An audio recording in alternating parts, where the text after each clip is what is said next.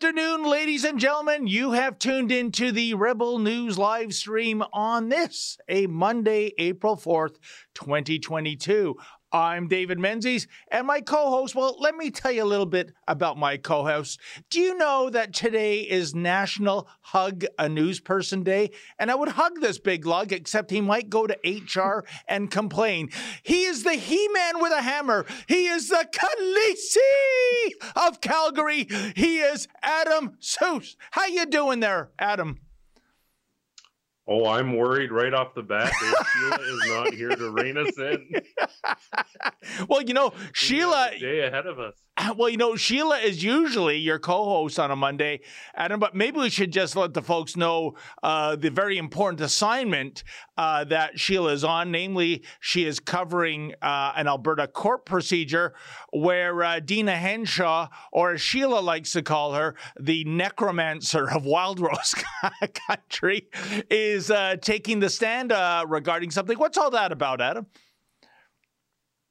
Yeah, so for the longest time, they've been trying to get uh, health officials to actually answer in a court of law for undermining our fundamental rights, taking away our charter freedoms, all that stuff that's enshrined in the law and is supposed to be protected. Well, uh, a couple weeks to bend the curb was the story, and that was understandable even among some constitutional lawyers. But we're now coming up on two years with limited capacity to fly, certain pastors not able to speak at certain locations, attend protests. So, um, Deena Hinshaw, the uh, chief medical health officer here in Alberta, um, she's actually she's been dodging this forever. Last time they scheduled this and asked her to appear to actually justify the measures in light of the Constitution, um, she said she was too busy to attend with what was going on. She then proceeded to take a vacation. Um, so she's been dodging this for some time. So it looks like the Justice Center for Constitutional Freedoms actually finally has her showing up in court today. So Sheila is going to be covering that, and hopefully there's some answers and some accountability from these uh, overstepping health bureaucrats.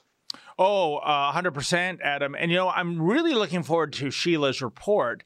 And also, Adam, contrasting what she reports to how the mainstream media uh, reports yeah. things, because, you know, they like to cover uh, for these uh, health services uh, necromancers.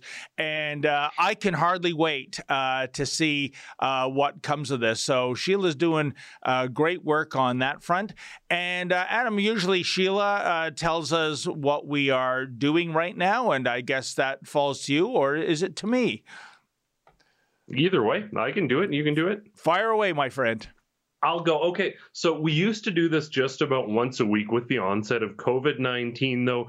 People were at home. There was ample news to talk about lockdowns, overreach, all that sort of good stuff. So we started doing it every single day. Now, we used to just do this on YouTube, but when Joe Biden was elected, YouTube no longer had to pretend that they were an open platform for open ideas. So they started censoring us significantly. They took away our capacity um, to take chats on YouTube, to engage with you. Um, some subjects were even taboo for that platform. So we are now moving to a bunch of other platforms. We'll still stay on YouTube. We have 1.5 million subscribers there, so we don't want to abandon you. But there may come a time during the show where we cannot talk about certain subjects and we're going to have to leave that platform. We don't want to lose you. So come with us. Um, I, just to confirm, we've got so many platforms that we're streaming on. Um, I want to confirm we're on Super U, we're on Odysee, we're on Rumble. I think we're on Gettr again. Are there any other platforms that I'm missing today that we're on? Sometimes we're on, sometimes we're off. I, I think you've covered it, and That's I see all a, of them. I see a visual, uh, Adam, that says, see your message on screen. Help support us by sending us a rant, hyper chat, or shout. So there you go, folks. Unlike the mainstream media who uh, goes into your wallet or purse via direct deposit via your tax dollars, we actually ask you if you would like mm. uh, to donate. And if you can, we appreciate it. And guess what? If you can't, you can still watch the show. How do you like that? That's win win, isn't it? Exactly. Okay. Well, you know, since uh, a lot of news happening in uh, your neck of the woods, Adam, and I see more weekend protests and more clamping down on, uh, well, basically, it seems that peaceful protests are not really a thing anymore in Alberta. Well, unless, of course, you're, you know, a Black Lives Matter uh, protester. Therefore, you don't get a ticket, but you join law enforcement in bending the knee uh, to make a statement. But now we see um, not only in Calgary, but in Edmonton, uh, tickets being uh, handed out for uh, horn honking. Uh, what the heck is going on in a region of Canada, Adam, that I facetiously call the People's Democratic Republic of Alberta?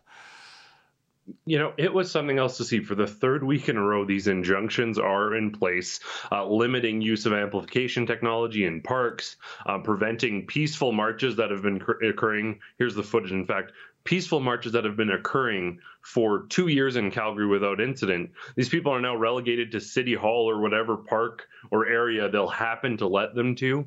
Um, once again, this weekend they were actually out amplification technology, so that was nice.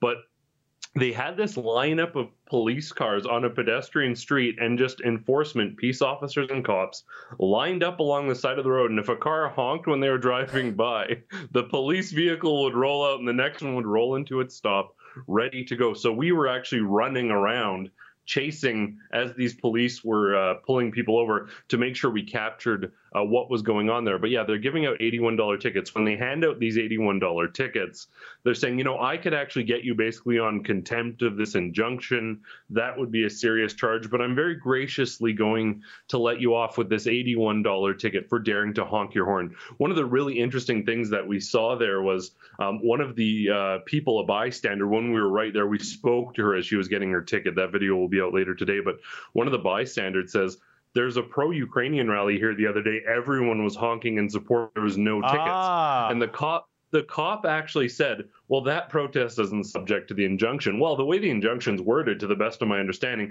is it's blanket and it's not targeted. But then the cops are saying, "Well, that's not subject." to the injunction. So wild. And later we'll talk about obviously the dramatic arrest of Pastor Derek Reimer. That too, suddenly again, he was in no way involved with the protests, but apparently the injunction applies to pastors and protesters, but not pro Ukrainian rallies or BLM rallies or Palestinian, whatever it may be just the selective groups that seem to always get targeted. Well, Adam, I think that officer did a huge favor for all those people receiving those $81 tickets for honking their horn because that's what I bring to court when I fight this. I go, why, mm-hmm. Eh, you know, the old one law for thee, one law for me. Why is it this particular protest, no horn honking, but another protest, there is horn yeah. honking. It's still in the municipality of Calgary. Who gets to pick and choose? Why are they picking, picking and choosing? I think that's a, a, a great uh, testament. And, you know, I mean, in a way, it's kind of funny, isn't it? Because we have a liberal MP. I can't remember her name. She's so insignificant and so dumb. I mean, dumb on the scale of uh, Seamus O'Regan stupidity. But remember, um, several weeks ago, she said that when you honk your horn, honk honk is code yeah. for Heil Hitler. so are these, and maybe uh, super producer uh, Olivia can uh, dredge that up because I know a lot of people are are saying, uh, hey, Menzoid, uh, April Fool's Day was three days ago, okay? Oh, no, no, no. Th- th- this is uh, yeah. this is completely true. So are the Calgary police and the peace officers, Adam, uh, claiming this is, I don't know, hate speech because honk honk, according to the Trudeau Liberals, is Heil Hitler. Oh, and, and you know, uh, I, before I you weigh in, Adam, uh, I just want to put the proof in the pudding here. Uh, Olivia's dredged up the, uh, and so, so yeah, just check this out, folks. How many guns need to be seized? How much vitriol do we have to see of honk honk which is an acronym for Hail Hitler, do we need to see by these protesters on social media? Well, let's answer the first one. How many guns need to be seized? Would you believe the number rhymes with hero? You dummy. And Heil Hitler. Yeah. I mean, well, if that's the case, Adam, why why doesn't the Ministry of Transportation uh, ban horns? Obviously, uh, I don't want to live in a country where every day on my commute, I'm hearing maybe a hundred Heil Hitlers being directed on the 401 to various motorists. So, can you imagine? At, this is a yeah. sitting member of parliament, and I believe this woman is Jewish too. So, you know how you know, to, I, I, I guess to, you know, diminish what Heil Hitler and Nazism and uh, what happened some 80 years ago by comparing that to somebody honking the horn of their Toyota or Honda, it I think it's just absolutely staggering, Adam. You know, the, it's it's so vexing, and this is something that's been bothering me for a long time. This is a perfect time to bring it up. You know, how long did we hear Harper is literally Hitler, like that nonsense? How long did we hear that? Like every like Trump is Hitler, Harper is Hitler, um, these horn honkers are Hitler, and then when conservatives say, you know, Justin Trudeau is exhibiting some kind of dictatorial tendencies. Everyone's like, you're disjointed and you're you're out of sync. You've literally been calling people Hitler for years. You're saying HH is an acronym for horn honking, and then someone suggests their supreme leader is anything less than an advocate for democracy, which is what the whole world thinks. Um, and, and, and we're the disjointed ones who aren't being respectful to people who've really suffered under it. Um, it it's madness. It's maddening, and unfortunately, I think what we're seeing is that it, it has fed into the rhetoric, and people have bought this. They actually believe that these people are malicious and vicious. Um, we'll get accused. I'll, I'll, be with Mocha, who, by the way, if you haven't noticed, is of Muslim background, um, and and they'll, people will yell, "Hey, you're a white nationalist." I'm like. what do you what do you what are you talking about? So it's it's unbelievable. But this this rhetoric that's been fueled by politicians like Justin Trudeau and Mayor Jyoti Gondek here in Calgary, and then it's being enforced by police. Um, people, unfortunately, they believe it and they swallow it whole when it's categorically not what we're seeing. Um, we're seeing people of all backgrounds. In fact, even this weekend at the rally, James Topp, who I have an exclusive interview coming up uh, shortly with, um, he was at the rally. Um, and he was speaking to a large crowd and a, a, lady she she may have been homeless. I don't know. She kind of went up. It was kind of a bit of an awkward experience but she was actually an indigenous lady um, and I, she kind of started talking to him and he let her take the mic and she just said she loved him and she's so proud of what he's doing and she's like it's good to be a strong indigenous woman um, and the whole crowd was roaring like cheering for this random lady who walked up and took the mic. So hardly the uh, honk honk hail hitler white supremacists that they would lead you to believe are attending these rallies and here's the thing, Adam.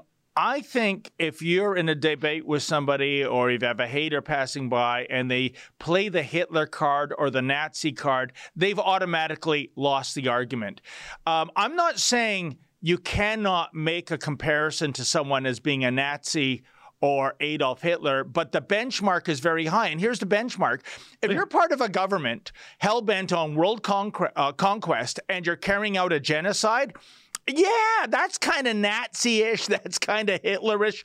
But if you yeah. have a divergent opinion, that is not equitable to being called a, a Nazi, uh, being compared to Adolf no. Hitler. But this is the thing with the with the left, Adam. It came into vogue uh, around Donald Trump becoming uh, president, and it's simply this: uh, that phrase, uh, "punch a Nazi." Now, again, this is not punching someone who is advocating world conquest or a genocide. This is punching somebody who has a differing opinion. Okay. So this is legitimizing violence, not against anyone who has committed a crime, not against, not for the purposes of self defense, which is legitimate, but simply because that person doesn't think like you do how far has liberalism come, Adam? I mean, when I think of classical liberalism, I'm thinking of all the things we hold dear freedom of speech, of assembly, of expression, um, of the press. But that's gone by the wayside. It is now groupthink or you are therefore a Nazi, and therefore I have the right uh, to violence. Um, and maybe the most uh, recent example of that was last Sunday, uh, my friend, when Will Smith decided to smack uh, Chris Rock. Probably yeah. would have done it if Chris Rock was the Rock, I think. But uh, in any event, uh, this is a very disturbing trend I see with the left being so cavalier with these despicable descriptors. Well, and you see it in place with the police force themselves. There's this underlying irony. The message with everyone from Justin Trudeau to Antifa is like, oh, socialism and love and rainbows and puppies. But then they're the first people to have uh, horses run over ladies on mobility scooters. Antifa, they profess to be anti fascist, but they and they come after us and they call me a fascist and they yell at me and then they threaten violence and they get violent to enforce their ideas on other people. There was a group of people within history who used violence to enforce their reign over other people. They were called fascists. Yes. Um, so it's extremely interesting to see uh, liberal progressivism in, so inclined towards violence and destruction. And you saw a bunch of liberals when Will Smith uh, attacked somebody over a joke, and someone already said they don't want to hear about Will Smith today, so we're not going to talk about it anymore. But we we saw we saw sort of a bloodlust. It's like this gladiator arena where we, we we see these people wanting to be targeted. And the other example of it is pastors here in Alberta and pastors across Canada, indeed. But when we see these pastors being hauled in, Pastor Artur Pawlowski was in jail for 51 days for ultimately preaching at the Coutts blockade, um, opening up his church, and feeding homeless people. Predominantly, the crux of his ire from the government is for feeding homeless people. And this isn't a stunt or they say they feed homeless people. This is where the homeless people go to food on these set days. So they're genuinely feeding homeless people. People are saying, lock him back up, throw him back up after everything he's been through for doing this. They want people to suffer who don't align with their values, even if the, the values they don't agree with is feeding homeless people. It's absolutely unbelievable to see. And we saw it again this weekend with Pastor uh, Derek Reimer being targeted, being arrested for effectively he runs a church like Artur Artur that feeds people on the street. The injunction was selectively enforced against him by these officers doing the bidding and clearly politically targeting individuals, not not evenly applying the law they're going after pastors now, and and the the left, the progressive left, the same people espousing for this type of violence, they just love it. No, well, Adam, you said a lot there. Uh, a couple of things when it comes to Antifa using intimidation and violence. Um, Antifa is a contraction of anti fascist, but they use the methodology of fascists to get their way. They're not anti-fa; they're simply fa. Uh, you know. Yeah. Um, secondly, with these pastors, feeding the homeless. And I've never understood the explanation, the ostensible policy reason here, Adam, why they're being ticketed and arrested and doing jail time. Uh, even at the very height of the pandemic, we have pastors going outside feeding the homeless because uh, COVID might kill you. It's a very slight chance, but I can tell you this much, folks starvation 100% will definitely kill you. In any event, they're going, they're in an outdoor environment serving the homeless food. And yet, just down the road, Costco, Walmart, uh, packed to the gills with people, business as usual. Adam, how, how can you square this logically? Well, the thing is, is you can't. The fact that you don't understand it indicates only that there's some sanity remaining with you, David, which is good news. Uh, but th- that's the problem. Is is all of these policies from the get go, and because we're on YouTube, we don't need to get too much into health orders, but just generally speaking, honking here is okay, honking here is not okay, protesting here is okay. In fact, Deena Hinshaw, when there was pro Palestinian protests, changed the law so protests were allowed um, under certain conditions as soon as that started happening. So there, there's a rule for me, not for thee. It's political and ideological enforcement. It is clearly not rational or evidence based. Um, they're just kind of reacting based on what politics politicians are saying rather than looking at the evidence, rather than looking at the facts. And this is a criticism that has come from the left and the right alike, or the freedom inclined or the lockdown inclined. Like, regardless of, of which province you're in, the ultra progressive liberal types are saying, well, your response isn't evidence based and we're not looking at the right facts. Um, they're saying we should lock down more. But regardless, there's the unanimous uh, agreement that, well, you, your policies aren't really evidence based. You're just kind of doing things, political signaling, doing what other provinces are doing to sort of measure up and uh, keep up with the neighbors. But there, there's not a lot of rationality behind any of this. Um, particularly when we think about in the case of these pastors, Pawlowski spent more time in jail, especially when you consider extra credit for pretrial custody, than he will spend if he's charged on almost all.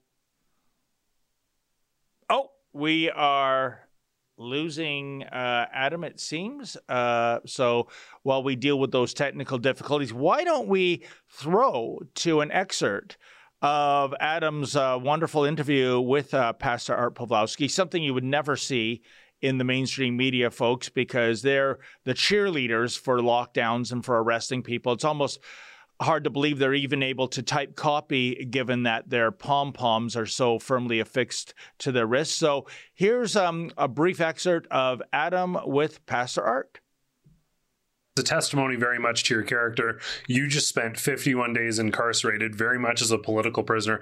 I want to talk about that. I want to talk about the transfer to Edmonton, some of those other things.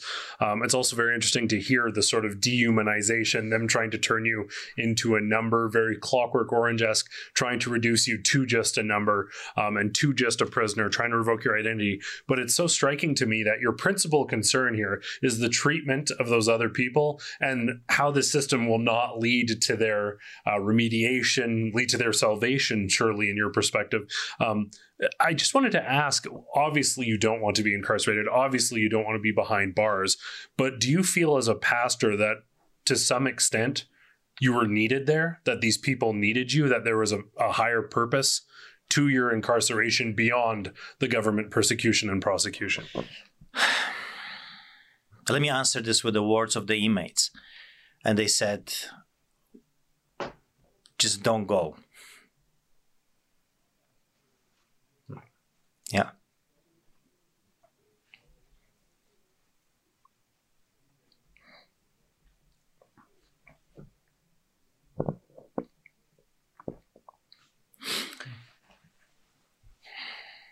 Take your time.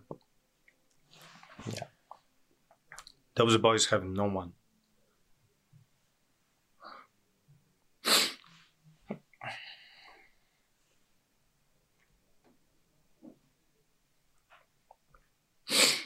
They are left alone in the hands of the beast. A friend of mine was just beaten by a guard just a few days ago for nothing, punched in the head. You know why? Because he says he likes me. And he likes the prayers. And I'm not a bad guy.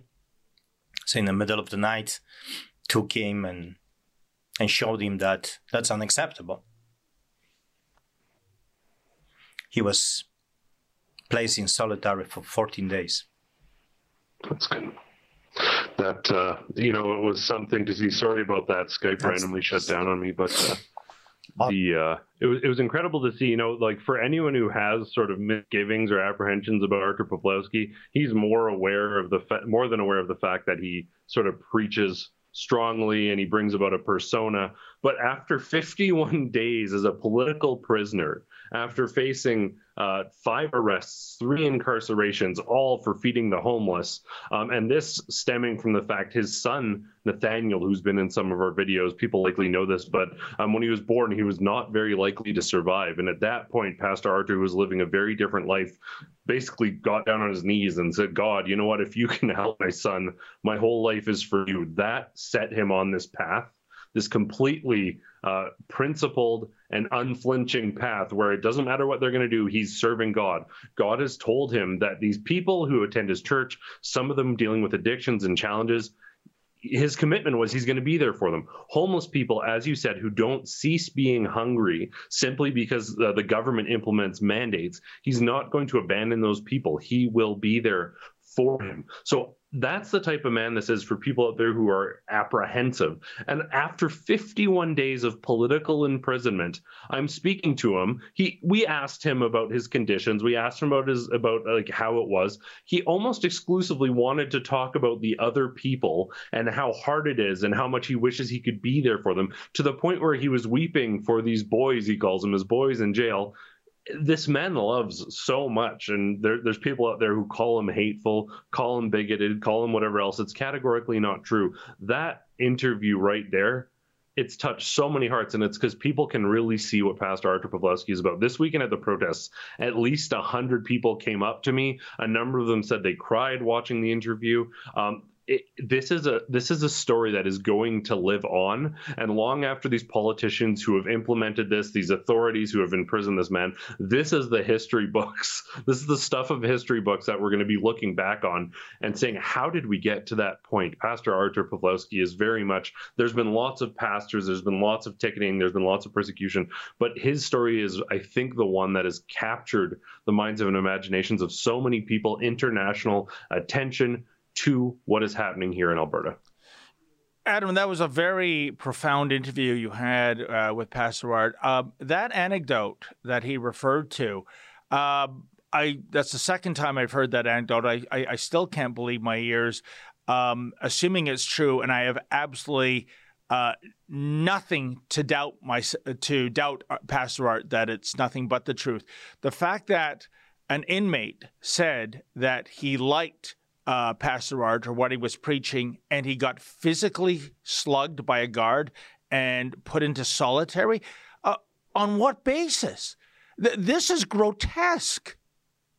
Yeah, it's and it's you know what I I've had some of this may seem so surreal. Even talks about access to drugs and some of the other unbelievable stuff that was going on. Being stuck in solitary. Well, lots of this is confirmed in courts um, and was discussed, and and and uh, evidently some of this is under a publication ban. Um, some of the details, so we won't get into it so much, but it seems like a great deal of this is sort of verifiable. Um, but the other sort of extremely troubling thing is I've probably had 20 people either email me or call me or come up to me at rallies who've done time confirming that this is what it's like 100% that this is the case. And the thing that really solidified it for me we've we covered the release of pastor tim stephens. I was there. I think sheila was on location when pastor james coates was there. You go up you're very professional. You just say okay where can we go? Um, so people were gathered to greet pastor artur pawlowski when he was released. Um, and the prison guards basically came out the correctional officers and said uh, if he talks to anybody, we're going to arrest him again immediately. Um, he has to leave immediately. And so the people started clearing out. And then I just very kindly, and the guard said, stay back behind this barricade. And da, da, da. I said, no problem. I, I, was complying. I wasn't being difficult in any way, shape, or form uh, beyond saying, well, we're going to film this because we want to make sure he gets out. Um, so I said, okay, so where can we as media go without compromising is released. Like, where's where's a reasonable place that we can cover this? So the one guard was kind of saying, well, there is a barricade for security reasons. He was being reasonable. The other correctional officer basically, literally, like like kind of did like one of these like get out of here kind of fist shake hand waves and scoffed. And a bunch of people with us reacted. Then he walks around and I said, what, what are you doing? Why are you talking to me like that? I very respectfully asked, What's going on? And he says, I don't talk to Rebel News um, and walks away. And I, I said, Hey, buddy, we hold you accountable. It's not the other way around. We've covered dozens of releases here. But Marzena, Pastor Artur's wife, said that, and it's funny because a bunch of sheriffs and corrections officers after came over and said that wasn't right. We watch you, we like you. Um, but Marzena said that corrections officer and a few other ones were actually right in front of Artur and Marzena talking about rebel news like condescendingly. I'm, i want, I want to keep in mind for folks out there that a pastor is a political prisoner was in jail for 51 days. We're the only real news outlet because we're the only media outlet that showed up to cover it. No one else was there other than maybe the independent journalists but there was no media outlets to cover the release of this pastor. And this guy has the audacity to talk to me. If you're willing to scoff and sort of wave your hand off like this and condescend towards media with cameras rolling i have no doubt that you're willing to engage in some questionable conduct with prisoners when there's no cameras on you. Well, you know, uh, Adam, that's an excellent point. Uh, yes, because if they're that brazen outdoors and on camera, my goodness, what are they doing in the darkness yeah. of those prison cells? And if misery loves company, and maybe uh, super producer uh, Olivia can dredge this up. Last year, I went to a female penitentiary in uh, Kitchener, Ontario, and there was a protest there of uh, women who are complaining about, and here's another reason to question the justice system, that because of the Justin Trudeau liberals, uh, men can now serve time as women. You just merely have to say you identify as woman. You don't have to slice and dice your genitalia. You don't have to take hormone shots. And we were doing a setup uh, sort of on the grassy berm uh, where, you know, the prison is. And um, two prison guards, female prison guards, came out and said uh, we had to leave. They were more concerned about us doing a stand up on. And by the way, we weren't even going to the door. We weren't asking for any kind of interview from them. They came to us. They were more concerned about that than the mm-hmm. what the protesters had to say that female penitentiaries are turning into unsafe places, and they even called the police on us. I don't know if uh, if Olivia finds that, I'll throw to that, and you'll just show we can just show you how uh, how we were treated by the prison guards and uh, what Sergeant Hand of the Waterloo Regional Police had to say, because I think he said it all in his quotation. Do we have that, Olivia? That is it. Yes, if you go back to right right from the beginning of the opening, uh, the cold open. Okay, then we'll, we'll have that in a second. But while Olivia's queuing that up, Adam, you've said a couple of things. You referred to two of my favorite pop culture movies and TV shows, A Clockwork Orange and The Prisoner. And, you know, I wouldn't put it past this government to embrace the kind of techniques you saw in those movies. A Clockwork Orange, uh, with, uh, written by Anthony Burgess, uh, filmed by uh, Stanley Kubrick, uh, a masterpiece. Um, the Jerugish thug, um, uh, Alex, being reconditioned. Six double five three two one. there you go, uh, by various means, so that he, um, for having wrong thoughts, he actually gets physically ill. And of course, the prisoner, the titular character, um, put on an island, stripped of his name, given a number, number six, if uh, memory serves me uh, well, and um, again, uh, dehumanized. And the way we're going, and when I say we, I'm not talking about places like North Korea or Iran. I'm talking about no. Western democracies like Canada, especially when you see in the works, uh, and it's on the front burner, Bill C 11, the Internet Censorship Bill. Um, it's like we're heading towards a clockwork orange prisoner uh, dystopian future in many respects. Uh, I'll let you think about that as we roll uh, what I encountered, similar to what Adam encountered, uh, just hostility from prison guards for no justifi- justifiable reason, folks. I was just uh, called by the uh, person that's manager here, yep. Uh, and they were they know you were coming. They yeah. had, you had a conversation with them.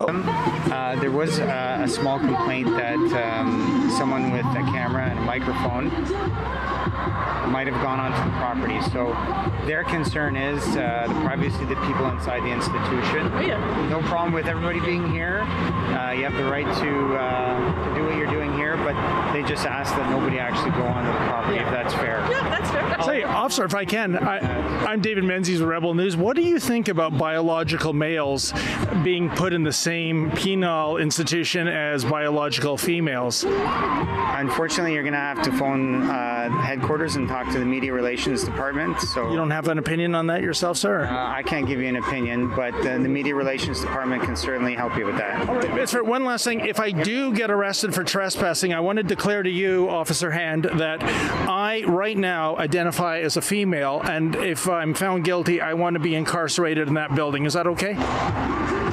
Uh, well, this is a federal prison, sir, and I, nobody said it, anything about getting arrested today. Okay, but if I do, I want to be known as a female as of this moment. Uh, sir, you have the right to do whatever you want. Apparently so. Sir, so yet again, folks. Sir, did he assume? I know. How dare he misgender me? It's ma'am. It's ma'am. Damn it. uh, you just said that. Adam, yeah. does that not speak volumes? You have the right yeah. to be whatever you want to be. Yeah. So right now I'm a female. In 20 minutes I'll be a I don't know a Westinghouse toaster, I suppose.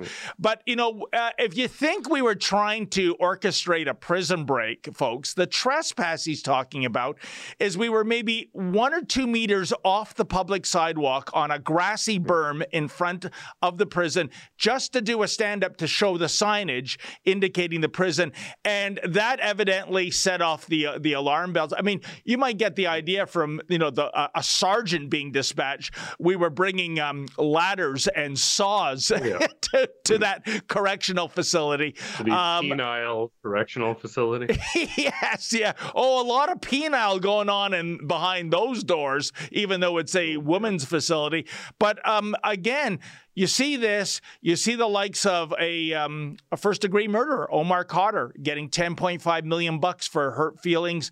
Uh, you see uh, that poor guy uh, saying that he likes Pastor Art Sermon uh, doing getting physically hit and being put allegedly into uh, isolation for two weeks. And you, you wonder why, Adam, it is that so many Canadians have a questionable opinion about the justice system in this land. Yeah, oh, for sure. And I mean, you you see this uh, time and time again. I I could be wrong, but I believe the uh, person who rammed one of the freedom protests with their vehicle got bail, and then Pastor yes.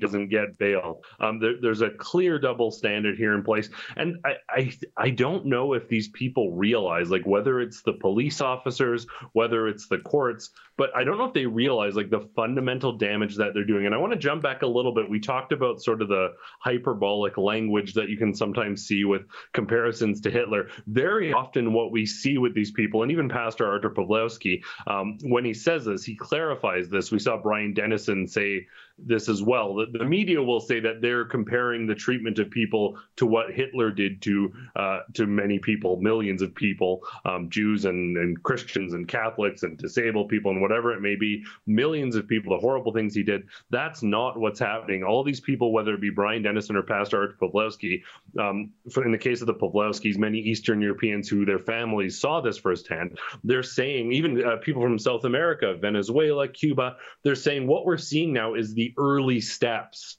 of dictatorial decline.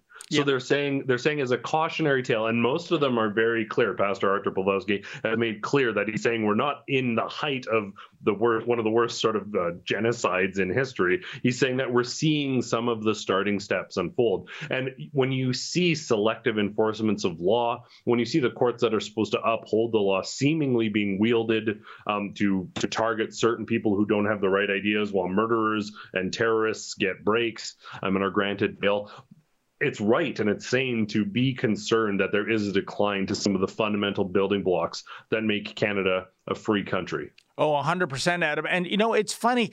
We're also seeing, I think, um, when whether you're campaigning against uh, whatever uh, the issue might be, uh, more relevant it's been the last two years, the restrictions and the lockdowns thanks to the coronavirus. Um, people who are on side with the restrictions, oh well, it doesn't affect me. Yeah, so I, am I'm, mm-hmm. I'm gung ho in them getting uh, rounded up. It doesn't affect my particular brand of freedom of speech. And then we have the police. Um, I don't know how many times I've heard the phrase uh, "just following orders" when you try to question them. And then when it starts to affect you, and here's the real perverse irony, I think, Adam because it's now starting to affect, lo and behold, the Calgary police officers. Uh, the thin blue line patch yeah. is now uh, being um, deemed verboten. They are not. They're being told you're not allowed to wear it. So suddenly, I wonder what these officers, if they would speak um, frankly, what they would say in terms of uh, we didn't care about their free speech and I'm just following orders. And now the mayor is saying, get those offensive patches off your uniform.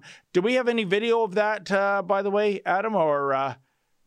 yeah, I did. I did have an interview with retired okay. or resigned rather uh, Constable Brian Dennison, who originally resigned over COVID nineteen mandates. Um, but the police, they actually are for once taking a stand. So this weekend we did see all those thin blue lines. Oh yeah, here's here's the Brian Dennison interview. Um, we can we can jump to that audio if uh, if you want. I don't agree with you. Uh, and what they do is they'll cancel you. And that's happening a lot now. So I think what it has turned into is uh, the police who have been arm's length from any government are now embraced by the government and they're actually doing the government's bidding.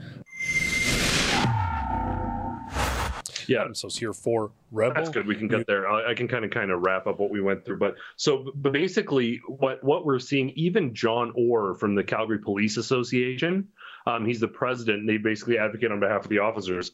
They said no. Like they, they said, we're not doing this um, overtly. So basically, you have the Calgary Police Commission, the chief, and the mayor, who are sort of progressive activists and ideologues, saying you can't do this anymore, and they just said no.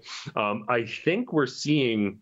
Um, we have seen sort of unofficial um, breakdowns from the the cohesion between the chief and the officers the first couple months of these protests uh, some of the officers with their masks on might sort of give us a nod or lean in and say we really support what you're doing.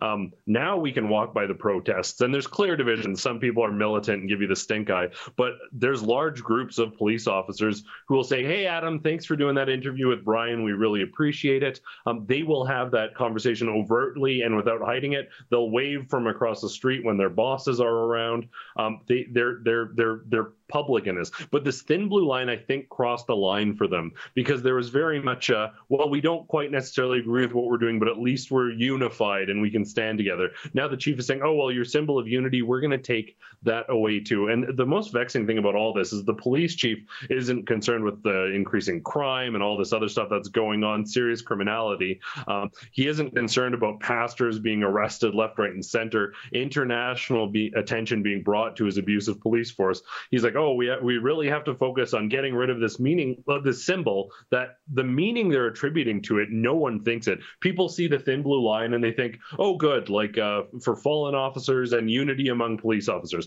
That's the extent of it for anybody. They're bringing in all this like critical race theory and talks about yeah. it's an oppression. It, it, it's not there. Nobody sees that. Nobody thinks that when they see that symbol. Um, and so the police are saying enough is enough. We're not going to go along with this. Now, I'd hoped this might be the start of police saying no we didn't see that on the weekend. They were handing out the tickets. They were arresting pastors. But at least there's the start of something where they're they're starting to push back a little bit. Yeah but wait a minute adam. Here's the thing. And by the way uh, that's wonderful to hear that there are members of the Calgary Police Service that are, you know, giving you the thumbs up when their superiors are not around. Because as far as I can tell, the Calgary Police Service is right up there with the Montreal Police Service and the RCMP as the absolute worst police force in Canada these days. But that aside, don't you find it downright perverse that here is a mandate where they're told not to wear the thin uh, thin blue line patch on their uniforms, and many officers are saying, "No, I'm going to do that," and yet they're still going out there and enforcing the injunction against, oh, gathering at a public park, honking one's horn.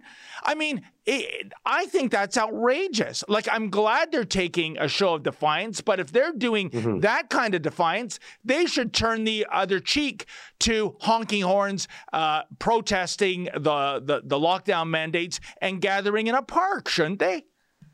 Yeah, you know what I honestly wonder though is I think that there is a categorical ineptitude within the police force, um, particularly with Police Chief Mark Neufeld, because if that's not the cl- the case, they're completely lying about absolutely everything. But the amount of times that we have seen like factual errors in statement, like the arrest of Devlin Gannon, extremely dramatic. He was simply asking them, what rule is being broken? The protest is over. We're not using amplification. What exactly are we doing wrong here? Unless there's some footnotes or, or tiny script, the core tenets of the injunction you're allowed to sit in a park. You just can't use amplification. You can't be doing this stuff. So he's asking them what's going on. And one of the cops says, Well, you're not allowed to have more than 50 people together, which is not, to the best of my understanding, in the injunction. That's false. Then you have this arrest where we saw the footage, or sorry, the ticketing for the honking. And that guy saying, Oh, this injunction doesn't apply to those people. A couple weeks ago, the police chief was asked by either a Global or a CTV reporter, I believe, um, Well, David Pawlowski, he's got this compelled speech mandate against him. Why wasn't he arrested after speaking? Well, the facts are that compelled speech mandate was stayed and it's pending appeal, so it doesn't apply. But the police chief, the Pawlowskis are one of the highest profile stories in the city. The police chief said he's not familiar with those facts. I mean, if he's not familiar with those facts, he, I don't believe that one. But the, the ineptitude and the lack of communication. Um, after this arrest took place on the weekend of Pastor Derek Reimer, a group of police biked around the corner and they were basically verbally accosted by everybody. Um, and then they biked away. So I went over to talk to them quickly. It was raining heavily, camera equipment was starting to go down. So just as I'm walking by, I happen to see them and I asked them, and they were like, that we got a call around the corner to an alley about a passed out guy and we come around the corner and people are screaming at us. They didn't even know an arrest had taken place. Um, so they people are screaming at them, asking why they did it, and they didn't even know what was happening. So there seems to be some organizing organizational disjunction, and I wonder if it's intentional, where they don't inform the people necessarily, and they're just saying, "You go do this, you go do that." But on these higher profile cases, a known entity like Pastor Artur Pawlowski, um, a known entity like Pastor Derek Reimer, they, it's always the same few cops. Kian wisely, K2 wisely pointed out, um, it's the same cops very often being used who are clearly willing to do this. Oddly, some of those cops are happy to speak to us when there's no cameras rolling, um, and they're rather friendly and they watch some of our content. But th- there seems to be these few officers who have no problem simply just doing what they're told, um, even if it doesn't necessarily make sense. But there is clearly some either flat out lying or categorical ineptitude taking place. Yeah, Oh. there's the shot with uh, Pastor Artur uh, giving one of his first tickets, and then Pastor Reimer being arrested the other day when I was there. So, um, same guy. Yeah, it's uh, it's pretty interesting. Uh, you and know he's what? not taking That is interesting because he's uh, really all down with the revolution in terms of clamping down with the protests. And that's the thing with every police service, you get, uh, there are some awful police officers and there's some great ones. It's the same with every profession uh, doctors, lawyers, journalists, for sure, right, Adam? But I want to go back to what you said earlier, and that is how is you know, no amplification a thing? Because I'm assuming in the weeks ahead, things are going to get warmer in Calgary, much like they're going to get warmer all across the country. So, are the cops going after the ice cream trucks? Are they going after those uh, jab- jabronis in their tricked up Honda Civics playing their stereo at full blast? Or uh, that kind of amplification? Is that okay? What do you think? You know, it's I can, I can tell you directly. The wild thing that we saw here is just prior to Pastor Derek Reimer being arrested, as I mentioned, they said, well, this this this cop, I think they were wrong, but they said, oh, the injunction only applies to this protest. Well, Pastor Derek was in no way, shape, or form involved in the protest. he was doing his normal street church uh, on the street corner where they are every Saturday, nothing to do with the protest.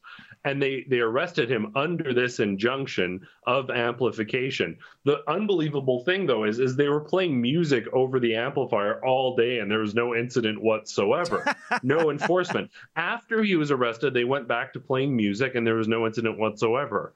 But while he started preaching as a pastor over amplification, suddenly we saw enforcement of the amplification injunction against this one individual. absolutely egregious. And again, uh, these visuals is really all you need to bring into court, I think, Adam, to show a justice uh, that, listen, look at the double standard. Look how it's a very selective law. Uh, therefore, I don't think these uh, tickets are going to, you know, uh, come to fruition in terms of uh, these people being held guilty. It, it is absolutely despicable. And I guess to close the circle on what's going on in uh, certain regions of Alberta, the UCP leadership uh, convention is coming up, and there is a tie to this, Adam. I think, because I think the buck stops with Premier Kenney, and I think th- he has really demoralized a big part of his base by allowing these uh, health services necromancers, as our friend Sheila likes to call them, and the police to clamp down on our basic freedoms. I think it might hurt them. Now, I asked Sheila a few weeks ago um, is there any possibility of uh, Jason Kenney um, having to step down as a result of this convention? She said she wouldn't bet yay or nay. It's literally too close to call. What is your uh, what are your f- thoughts on this, Adam? Yeah, you know, I, I think that it could be close. I think people are demoralized, uh, but I think that there's probably like he needs 50% plus one to say no for a leadership to be triggered. Um, and I I'm not sure. When we attended the last UCP uh, AGM, Kian and I were on hand. Um, the general sentiment, and I mean, it's maybe not entirely inaccurate, aside from some of the pipeline stuff, which largely was at the behest of Joe Biden and other things. But uh, there has been some good economic recovery compared to other provinces. Even we did a campaign, and I'm going to be speaking with RJ Sigurdson soon about some of the serious issues with AHS. I sent this long, detailed email, and within a week, they actually had a committee and were addressing a whole bunch of the issues. Um, and a couple weeks later, they announced further sort of corrections of some of the criticisms. I think there is a sentiment out there among people who don't care about freedom issues um, that well he's been good at the other stuff. But when i was at the ucp agm i spoke to somebody um, and he was talking about jason kenney. I think he wrapped it up perfectly. It's like you can be good on all your fundamentals 9 out of 10 but if you miss that basket in the championship game you're not michael jordan. Mm. and he says freedom the fundamental issue of freedom covid-19 restrictions all these past arrests all of this jason kenney has fundamentally missed when it mattered most on those issues. But I think the issue here and the reason Jason Kenney may maintain it, and if he does maintain it, we we may have an NDP government again. That is one of the concerns. So if it was to shift, it would likely be people saying Jason Kenney can't win again. People hate him. Um, we need to get somebody who can beat the NDP in the next election. That would be the source of the shift, I think. Um, the issue is though is the people many of them very good people, um, but they're people just from Alberta's political past who've always wanted to be leader. It isn't some new voice saying enough is enough, we need a change, or someone who's been toiling behind the scenes. Um, we basically have Brian Jean, who lost out in the leadership race, uh, very beloved, was successful in acquiring a nomination within the UCP, uh, has declared his intention to run. He might be the person most likely to come back, but for ma- many people, he's the person they already didn't vote for, and they voted for Jason Kenney instead because he maybe wasn't conservative enough or didn't have these sort of set values. So Brian Jean very much liked, but I'm not sure if he's the guy to take it away. Um, he's hoping to be. Danielle Smith as well recently entered. She's actually had a pretty uh, post political, prolific career as a solid journalist, doing some very good work. I've worked with her on a number of things. So I think she's very well sort of liked now compared to then. But I think the second her name re enters into the political conversation, when I've mentioned it to anybody, and this is no shot against Danielle from me, but immediately they say, oh, the floor crosser. Um, yeah. That is sort of the political legacy associated with her name. So I don't know, despite the fact she's probably probably the most freedom oriented. She's definitely libertarian, likely to back away from some of these measures more than anybody else. Brian Jean hasn't really committed to do that quite so much. But I don't know because of that political baggage if people are willing to look beyond it. So I think if someone really strong came up Again, now Brian Jean likely the strongest candidate. They could take this, but what we have is the politicians from five, ten years ago coming back again, trying to make a name for themselves. It's not new, it's not exciting. Feels like the same old, same old. So um, it, it, remains to be seen, but uh, we will have that information. We'll be sure to be covering it. We might do a live stream during that. We might sort of be on location. Most of it's being done through mail in, so it's not going to be quite the live exciting coverage that we had hoped for. Uh, but we will be bringing you the latest on that, and uh, it's close. It's very close. Um, so- the, the other thing the other two, thing that's really interesting here too is uh, Jason Kenney has actually, I believe, admitted that he's had conversations regarding um, some of the questionable stuff that took place in the original leadership bid. Many people asking similar questions with this mail-in mechanism if there's going to be funny business. So there's some doubt and hesitancy and, and, and a story there as well for sure. Well, it sounds like there's going to be a lot of drama this year compared to other years. Yes. That's for sure, Adam. And I just want to go back to one thing you said. Um, what's on the plus side of the ledger for uh, Premier Kenney is the economy showing signs of recovery. But Adam, wouldn't you say that a lot of that recovery is directly tied to the surging price of a barrel of oil right now. And that's really due to so many factors around the world right now, as opposed to any kind of Kenney uh, economic policies. Or have I got that wrong? Mostly, I mean uh, that that is sort of uh, the the fact of the matter when you're talking about any sort of energy industry rich uh, resource place. Clearly, he hasn't really been successful in getting a bunch of new pipelines done or done any of that sort of stuff. But he has been somewhat successful in bringing in new businesses. Um, there's there's a, a, a couple of Amazon sort of outlets and distribution cells. I mean, Amazon's growing so fast that's probably going to happen anyways. Um, a new uh, an aircraft manufacturer is setting up base here. So some new business is being brought in by the government. Of course, they're going to try and cash in credit anytime a business decides to come here. Um, so I don't know how much credit can be straightforward. But as with all things in politics, if things are going well, the politicians take credit. If they're going poorly, they take blame, whether or not they have much uh, weight in it. Um, I, I think very much. I don't think he's made any sort of heroic efforts or done anything beyond cutting the taxes on gas to help people out.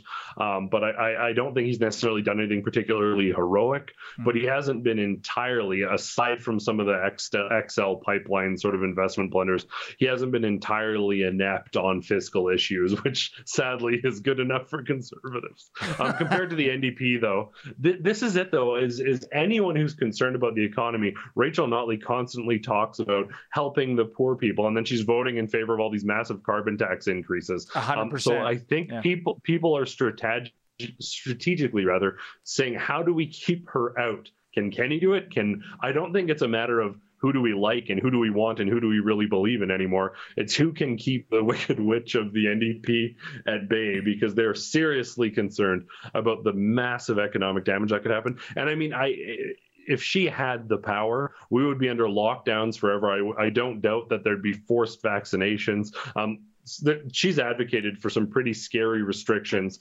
Um, so, so I think that the the UCP, even under Jason Kenney, unbelievably, even with all these pastor arrests, all of this stuff, it would be far worse under Rachel Notley. So I think people are uh, strategizing around that a great deal. Still, Adam, it is scary because, you know, when I look back at Rachel Notley and the NDP forming government in Alberta, uh, I wrote that off as a once in a generation, multi generation anomaly. Uh, there was a perfect storm that had been created some would say that perfect storm might be recreated and she's back in, which is absolutely staggering. But uh, we'll see what happens at the UCP convention. We've only got five minutes left before it's um, one o'clock Eastern time, so we should get to some of those chats, I do believe, assuming we have chats. Uh, we do, I've been told. And from Annalisa, 1964, $10. Good morning, sweet Menzie and Adam. Well, good morning to you, Annalisa. It's already afternoon here, um, but thank you for being so generous, as usual, with that $10 donation. And we have Harper will always be my PM. Is that right? Um, uh, yep.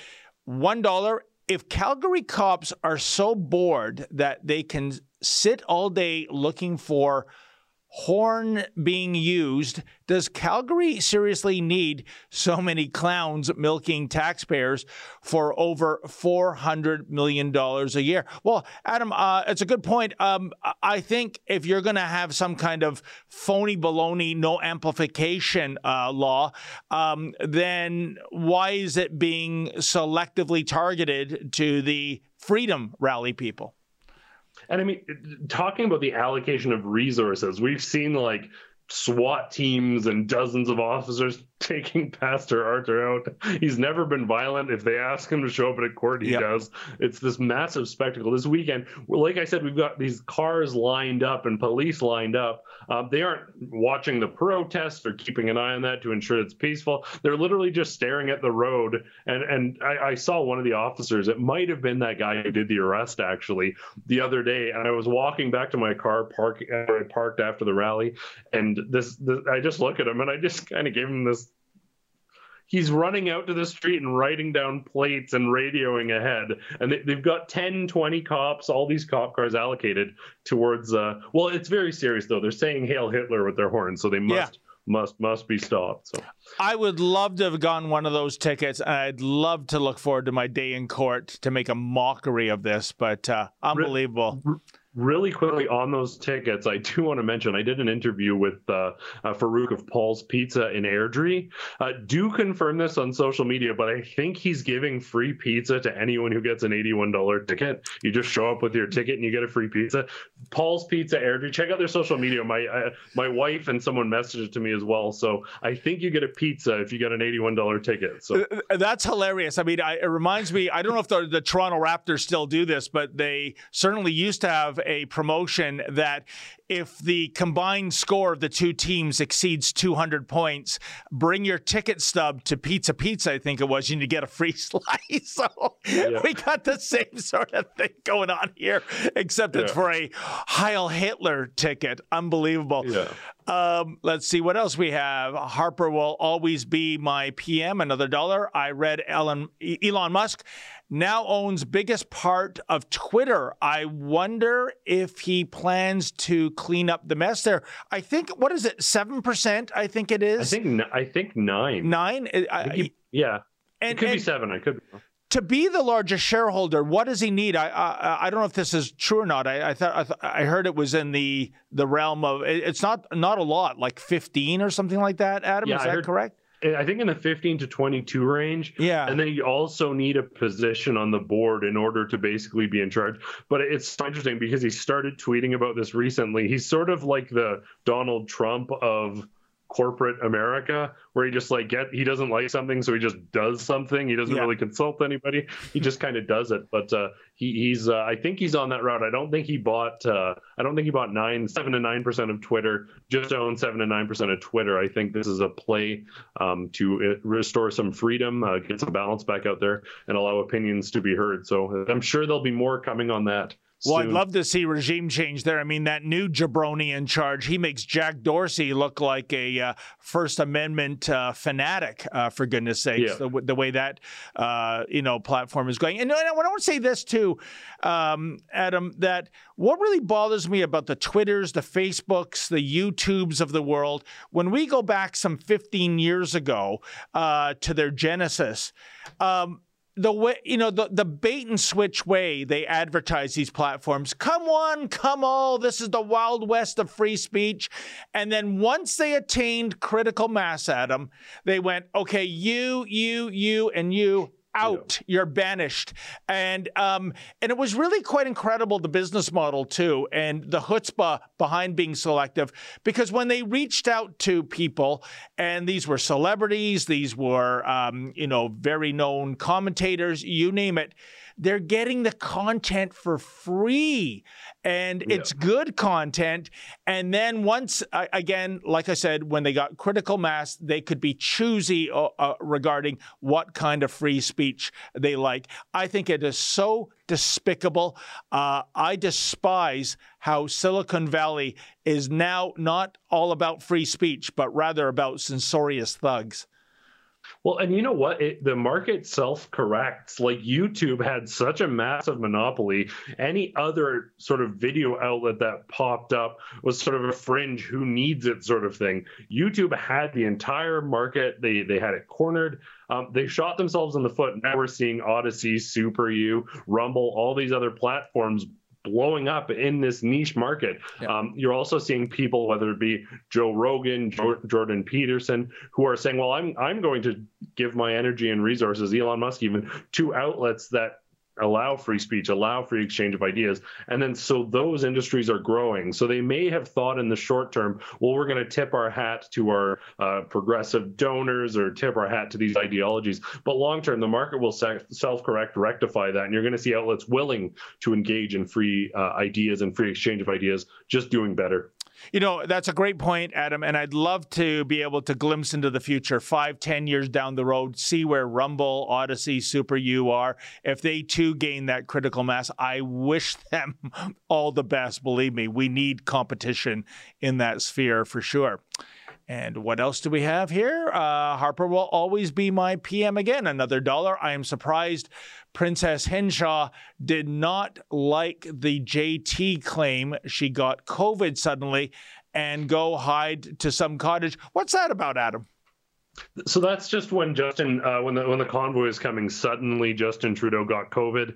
There's a little apprehension from the general public as to whether that's true. Many suggesting that he simply ran away and hid. So uh, I think I think uh, Harper will be our PM is implying that suddenly Deena Hinshaw may come down with a case and won't be able to attend court, even though court is all being managed remotely generally. But I think that's the gag there. wow, running away and hiding when it comes to Justin Trudeau. It reminds me of the old uh, George Carlin joke, uh, Adam. Uh, what does a dog do on its day off? It can't just lie around doing nothing all day. That's its job, right? So, in any event, I missed. Uh, Harper will always be my PM again. Well, thank you so much. Uh, One dollar. Social liberal Ford claims he will cut petrol by five point cents a liter, but after June the second, June the second, that's significance, uh, Adam, because that is election day. Oh, and by the way, read the fine print of that uh, five point seven a liter cut. It's only temporary for six months. I know, uh, it, but you know, again, the problem, much like in Alberta, as much as I've been horribly disappointed by the Doug Ford PCs, and I'm not making an excuse for them. Um, What's lurking behind door number two and uh, door number three, i.e., the NDP and the Liberals, uh, might be even more horrific. Uh, once again, I'm just going to have to. I, how did I vote last election? I think it was Libertarian in my writing. The guy got about 283 votes. So it really is a protest vote. But um, the thing is, when I hear people say that the Liberals and NDP would be just as bad, if not worse, here's the thing, Adam. I agree with that, but that doesn't mean Ford and his um, cabal should be just as bad. As a conservative, Yeah. we wanted something different. We have found out clearly in the last four years that Doug Ford is not Rob Ford. I quite frankly think Rob Ford is rolling in his grave, seeing what's happening. So that is my uh, rebuttal: is that um, yes, they're worse, but we should expect better, and we deserve better. Yeah, and I've said that from the get go. Alberta, as an Alberta boy, we deserve better than this sort of milk water. Well, I want a new base, careless, reckless, unfree. Like Alberta's the home of the strong and free, and this leadership has been anything but. We don't need last week's politicians. We don't need politicians who compromise on fundamental values. We want real conservatives. I think it's so sad to see radical progressives, Mayor Jyoti Gondek, Rachel Notley potentially making a comeback in Alberta. It is not what we're meant to do. And the sad thing is, it's it's just as sad as Erin O'Toole losing to Justin Trudeau. If these people had strong ideas out on the forefront and they were con- they were campaigning to win instead of campaigning to not lose we would have strong conservative leadership period. Unfortunately what we have is cowards campaigning not to lose and that's why we get cowardly leadership And you know, Adam, I got to tell you that 5.7 cents a liter cut, uh, temporary, of course. It reminds me of a few months ago uh, when what was in the news cycle was there was supposed to be, and I hope I have my numbers right. Forgive me if I've uh, uh, if I misspeak, folks, but I believe it was supposed to be a 12.5 percent cut on the electricity bills of Ontarians. I believe that was a promise, and if you can imagine, Adam, not only did the cut not happen, but the explanation absolutely defied belief. Essentially, the Ford PCs were saying, well, we didn't cut it 12.5%, but you see, if um, the liberals were still in power, they would have raised it. Oh, there you go, uh, 12%. So it kind of like is a cut um, because it Ah. just stayed the same. Can you imagine the chutzpah, the audacity? nonsense. Oh, yeah, it is like Yeah. that, that. That's if there was a Ministry of the Economy in uh, the dystopian world of 1984, that's the kind of uh, press release they'd be sending out. th- The other thing that's so maddening about this, and we're going to touch on this, obviously, we we ran out of time, but we, we see these insane carbon taxes being passed. So, like Ford, Kenney, whatever, these governments, at least Kenney stands up to carbon taxes a little bit, but we're seeing like it's like oh prices are going up six percent because of a carbon tax, but Yeah. hey, we'll give you we'll give you a six percent discount. It's like adding a tax and then giving a discount to, to claim credit for giving a discount. You just added the tax. You're the reason, a major part of the reason that the fuel costs are so high, and then you're giving us this credit. Like, thanks a bunch. Really appreciate it. Oh, it's it, it it feels like I'm on the streets of uh, New York City playing three card Monte sometimes. Yeah. yeah, one hundred Do we have any more, Olivia? Uh, we do. Oh, Harper will always be my PM. Another buck. Thank you, sir. Men and women with real courage become cops in USA. Cowards who are scared to face crime and real danger become cops in Canada.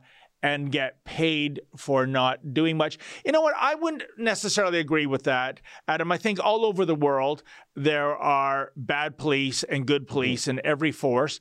And I would say the ones in any kind of police service, the, the people who hate the bad police the most are indeed the good and the great cops because yeah. it, it, soils their reputation.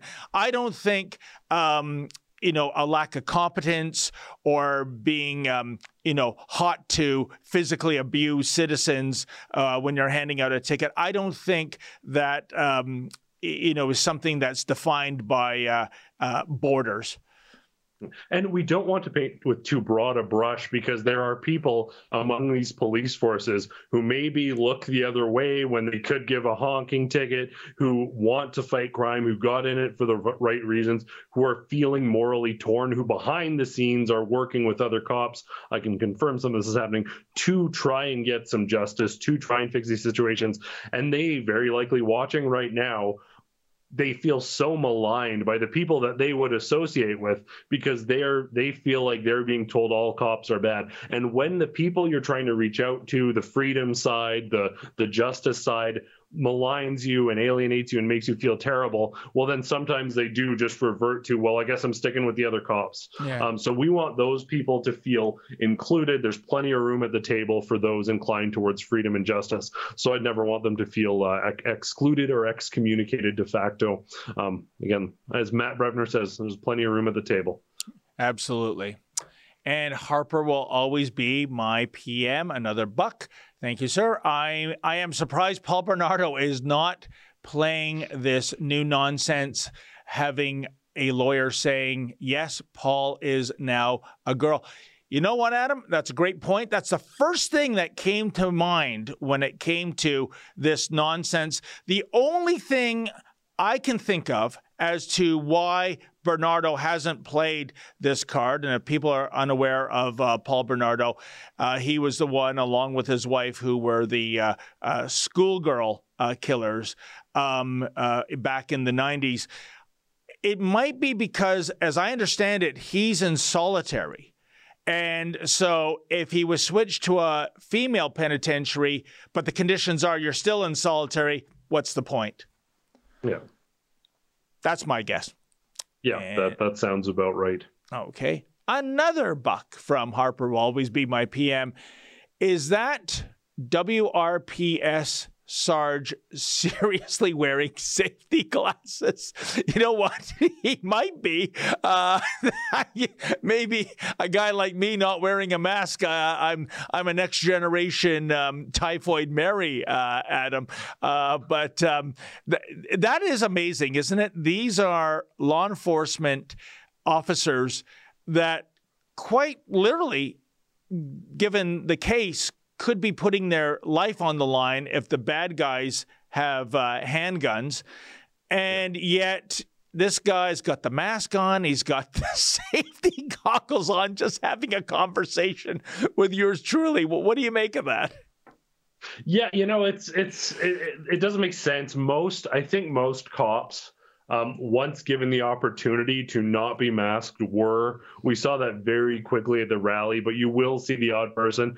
I'm not going to lie. I imagine in some of these cases, they figure a camera's rolling. Some of the people who are very friendly and don't wear a mask normally, if they know we're there and a camera's rolling, suddenly the masks and glasses come out and they put on a bit of a show. But it's sad that they're putting on a show and they're not doing that for real. They're not doing it for their own protection. It's sort of a new modern virtue signaling. One of the funny things that I noticed though, and I mean it's really kind of sad, but Calgary Police Services right at the start of this heavy clampdown, they got these new hats and they're bright yellow at the top.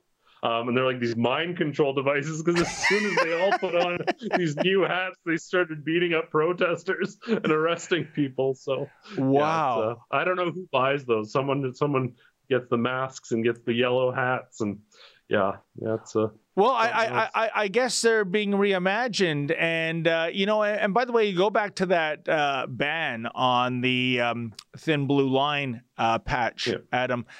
It's what it's what I'm wondering is that um, I guess there'll be a, a, gay pride parade in Calgary uh, this summer, And I'm just wondering if how many officers will be wearing, you know, the rainbow flag on their uniform. What I'm getting at here is that if you're saying that these uniforms have some sort of strict standard, and that is the definition of a uniform, there's a uniformity to a uniform, then again, it's selective banning of patches. So a thin blue line, bad, rainbow flag, good. Yeah, yeah, and it is just 100% ideological. We're going to see this sort of laxed approach around some sort of things that they're in line with, and then uh, other other protests like we're seeing right now. There's allegedly an injunction to keep downtown quiet and peaceful. Well, when there's other protests, I'm sure when there's loud music, if there are pride parades, that wouldn't be being enforced. With the Ukraine protests, we're seeing it not enforced. It's just very selective um, and, and 100%, it's there, there, there's been no issue with this thin blue line. Nobody sees that and thinks like, hmm, like right wing conspiracy theorists in the United States are QAnon nobody thinks that other than these like academic activists in Mayor Jyoti Gondek's office and Mark Neufeld. Mark Neufeld should stick up for himself and for his cops. I don't know if he believes this stuff or if he's just going along. I, for one, think he just saw what happened to the Ottawa police chief yep. who managed to see crime decline and managed to keep everything peaceful while the truckers were there protesting. While he was shown the road and, and someone else came in and they did all this absurd abuse and, and, and pointing guns people and running over ladies on mobility scooters. Well, the message from Jyoti Gondek to Calgary Police Chief Mark Neufeld was very much, I want something done right away. I think the implication was you're going to go the way of the former police chief, and we're going to bring in a militant who's willing to hammer down on these people. So I think he's very much guarding his job. But uh, at a certain point, you're trampling fundamental rights, violating charter freedoms, all of that stuff. At a certain point, you have to say no. Enough is enough. Jyoti Gondek's popularity is plummeting in this city. Um, she would be out if there was an election today. No question, she's done nothing but screw up. Um, so uh, I don't know why he's attaching his cart to her horse, so to speak, because uh, her horse seems cliff bound. Yeah, and if that amplification law is still around come the gay pride uh, parade in Calgary, Adam, I can't imagine a gay pride parade without amplification. You know, that kind of a parade resembling, um, oh, I don't know, a Remembrance Day uh, service. No, no, no, that's not going to happen. So you you keep your eye out uh, come uh, come June, Adam, and see what happens. And do we have any more? We have one more. Fraser, $5. Thank you very much, Fraser. What date do you guys think the emergency mandates will end? My opinion is never. Uh, Fraser, I think you're bang on. I think, uh, Adam, I want to get your opinion on this too. Um, I don't think these lockdown mandates are extinct. I think they're in a period of hibernation, especially when there are elections going on. I think all levels of government federal, state, provincial, municipal, school boards, even. They got a taste of totalitarian power, Adam, and man, they really dig that taste. And I really think across the board, they were actually pleasantly shocked at how willing the population was ready to capitulate, how people would mask up, how they would shut down their own businesses, well, their own independent businesses, while the likes of the Costco's and Walmart's and uh, provincially run liquor control board stores remained open. Uh, I think they will come back, even if there is no legitimate pandemic reason for them to come back. Yeah, we saw, I believe it was from Ontario, Efron uh, put it up. It was a clip of a health official saying, We won't hesitate to bring these back. Well, and, and I tweeted this the other day, but that's the fundamental issue. When you're talking about bringing back mandates that violate our freedoms, that devastate the economy, that take a massive toll on mental health, if as a government official you aren't hesitating, please, for the love of God, for the sake of the Constitution, our charter rights, all that good stuff, just step aside and bring in someone inept, bring in someone who's not inept, bring in someone sane, because you should be pausing to think. You should be considering the broader comp- consequences of your actions. Hesitating is what you're supposed to do when making reasonable decisions, but that's not what they do. They're so inclined. Everyone from Jason Kenney to Ontario, BC still has a bunch in place. Um, they're saying, well, we could bring these back at any moment. We were already seeing uh, the the media rhetoric, the preparation for this is going to come back. It's going to be back. You guys have to be uh, used to it. Um, it's going to happen very likely. Maybe not to the same extent, but I want to make clear to people out there the mandates aren't over. Unvaccinated people can't travel freely within or without the country thousands of people have lost their jobs, never received severance, and haven't received their jobs back. So when people out there say, well, the mandates are over, they might come back, they are far, far and I'm not saying Fraser saying that by any stretch, but they are far from over. And the, the mentality that this is done among those people who maybe weren't affected or have returned to their jobs, these people aren't protesting every week across Canada for fun. They're protesting because people are still suffering and justice has not yet been done. But yeah, I think the mandates will likely return. And, and Adam, I, I don't know what the lay of the land is in Alberta, but I can tell you in the greater Toronto area, um, such is the will of the sheeple, I call them, that there are individual businesses that are still mandating the mask law, even though the law was eradicated on March uh, 21st. I went to a store the last week, Hairy Tarantula. It's a comic book and gaming store.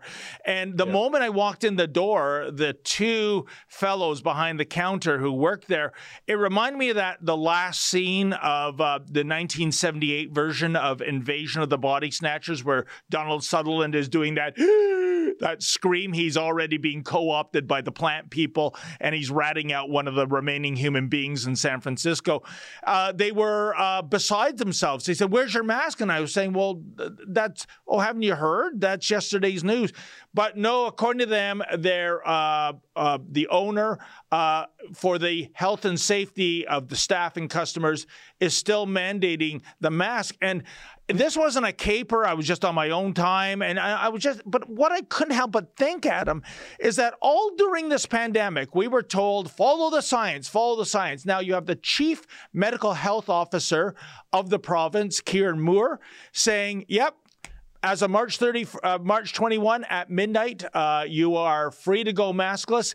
And yet here we see people who are so indoctrinated. Yeah, there's Donald Sutherland. Can we can we play that clip? It's it's one of the most horrific. endings to a movie, and I'm sorry if I spoiled it to anyone that uh, hasn't seen that version of the uh, Invasion of the Body Snatchers, the best version ever filmed, by the way.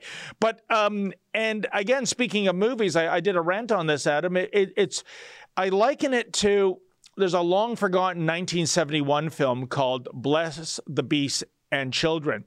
And it's about these misfits. They're these preteens at a summer camp. They band together, they're getting bullied, and they find out it takes place in Arizona. They find out that there is a uh, a buffalo ranch uh, near the camp. And to their horror, um, they discover that hunters, for paying a fee, they can go and kill uh, the buffalo, um, quite literally shooting fish in a barrel. And they make it their mission that summer to somehow get into that buffalo preserve, break open the gates, and let the buffalo run into the wild for freedom. And they are successful in doing so. It, in opening the gates, that is, to their horror, they discover that the buffalo don't run away. They just stand there. Their spirits have been broken, Adam. They are so used to being captive animals ready to be shot that they do not flee. I see the same thing happening with those holdouts mandating a mass mandate. Now, Hairy Tarantula, they might be a great, uh, you know, business in terms of uh, comic books and games, but I don't think they're uh, experts on virology. Last word no. goes to you, Adam. You know, I want to tell people out there, and this is like a personal story. I'm just whining, taking my shot at Ticketmaster, but I purchased tickets to go see this physicist, Brian Cox, big BBC physicist, very soft spoken. You might have seen him, does a lot of stuff. So I got tickets for an event in Calgary. I'm all excited. They weren't cheap. I got nice floor seats for this presentation. Um, I get my tickets to my Ticketmaster inbox, and after the fact, despite no vaccine mandates being in place and the government even deleting the vaccine mandate app, this health check box pops up over top of my tickets after I've purchased them. And it stipulates that there will be vaccine passports checked because that's what the facility the organizer wants to do. So I'm like, oh, well, I'll take a refund then. I can't attend. Unfortunately, I was very excited. No, no refund. What? Whatsoever. They're they're selectively disregarding even those people who said follow the health officials, follow the directives. Well, those directives are no longer in place. There's no vaccine mandate. Private institutions are now upholding this ideological narrative. So even beyond the official mandates, there has been a social shift in people who are clean and unclean, included and excluded, and that is not going anywhere. So Ticketmaster, give me a refund. Um, stop excluding people. Stop acting in this categorically un-Canadian, undemocratic way. It's time we get back to normal and treat each other like fellow Canadians, not like a divided class. Well, what a way to end the show. I believe that is reason number 8,472 to hate Ticketmaster. Uh, what what what an egregious mob those people are. Oh, yeah. In, in any event, um, folks, thank you so much for tuning in. Thank you uh, for those who gave us those um, uh, financial chats. That's how we keep the lights on. Thank you to super producers Olivia and Efron. In the meantime, I'll be back in this space at this time with the she devil herself, Sheila Gunn Reid, and Adam will be back next Monday. Uh, uh, with Sheila again, uh, assuming there's not another necromancer in court in Alberta. in the meantime, as always, stay sane. Is it like we don't we want to go back to these like mask mask fundays, for example? Let's take that for example. There's no benchmark. There's no point that you can you tell people that you're not gonna wear masks that these masks gonna, are not gonna be mandated again. Well, we're going to have to watch this. We've always taken a very cautious and gradual approach, and the health and well being of the people of Ontario has always been our number one priority. So we are following it. Dr. Moore and his team are following it, and we're going to make sure that if any changes need to be made, we won't hesitate to do that. But as things stand now, we are in, in a very good position.